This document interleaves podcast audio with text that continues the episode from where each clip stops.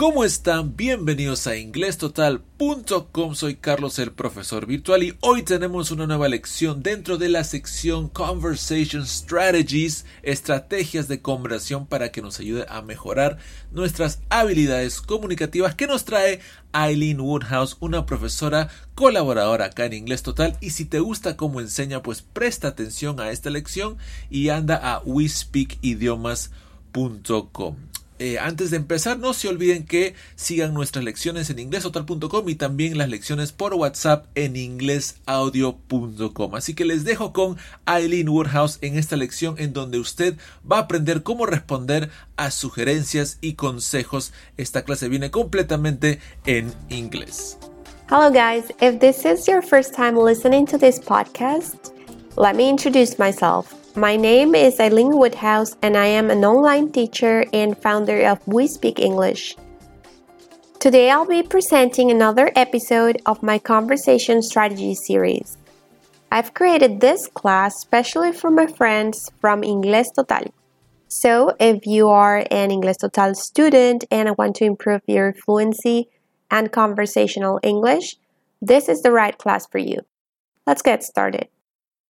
Today's conversation strategy is how to respond to suggestions.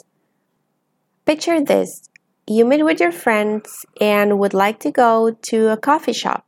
One of them suggests, Why don't we go to Starbucks? How do you respond to that suggestion? There are expressions to respond to suggestions that we like and to respond to suggestions that we don't like. You can use these expressions to respond to suggestions that you like. That's a great idea.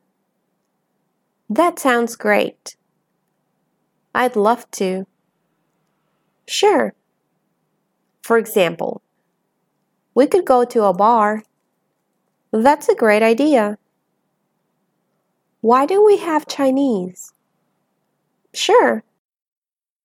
Let's go to that coffee shop that serves coffee tales.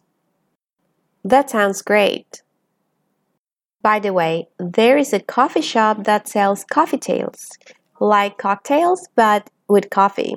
It's a little hole in the wall in Chiang Mai, Thailand. I was actually going to another coffee shop, but I kind of got lost and ended up going to this little cafe called Graft Cafe. If you ever go to Chiang Mai and are a coffee lover like me, I highly suggest you check this place out. It's unique, tiny, it's perfect. So if someone suggests going to Graft Cafe, I will always say that's a great idea or that sounds great. Those are expressions to respond to suggestions that we like. Now, you won't always want to accept a suggestion. Sometimes you are going to want to reject suggestions. For example, there is a Peruvian dish I hate called olluquito. If someone suggests having olluquito for lunch, I would probably say, I don't know, I don't really like that dish.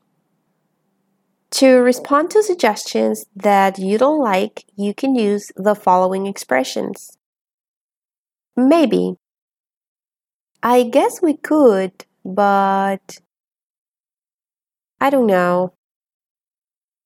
I'd like to, but for example, we could have pizza or something. I don't know. We had pizza last weekend. Why don't we have an early dinner? I guess we could, but then I'll get hungry again after midnight. That happens to me all the time. If I have an early dinner, like at 6, 6.30 or 7, then by midnight I'm starving again. Two more examples. Let's have vegetarian. Maybe. But you know, it's hard to find good vegetarian restaurants here. Why don't we have pasta? I guess we could, but we're in Thailand, you know? Thai food makes more sense. If someone suggests going to a vegetarian restaurant in my city, I wouldn't be so excited about it because there aren't really good vegetarian restaurants, and the few good ones are kind of expensive. Chiang Mai, on the other hand, is well known for offering good and affordable vegetarian food.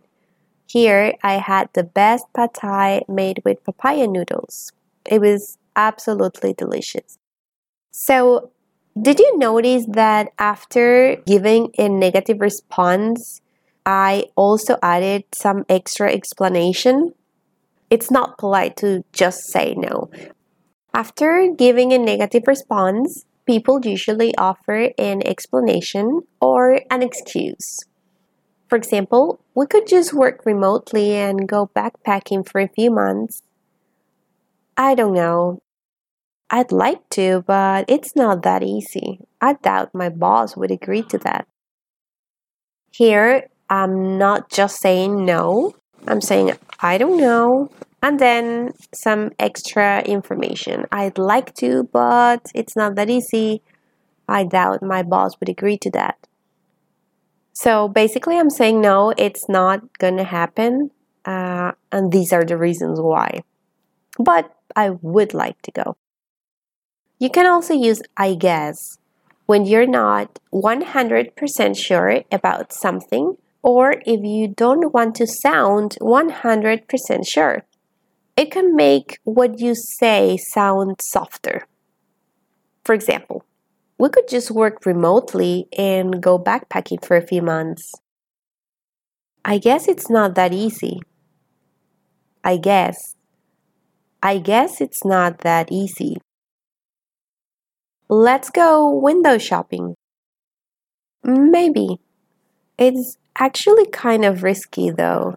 I guess I could end up buying something I can't afford. I guess I could end up buying something I can't afford. Here I'm using I guess to make my sentences sound a little softer. That's it. Those are the strategies for today. How to respond suggestions that we like using that's a great idea. That sounds great. I'd love to. Or sure and how to respond to suggestions that we don't like. For example, maybe. I guess we could, but I don't know. I'd like to, but. So now, whenever someone makes a suggestion, now you know how to respond.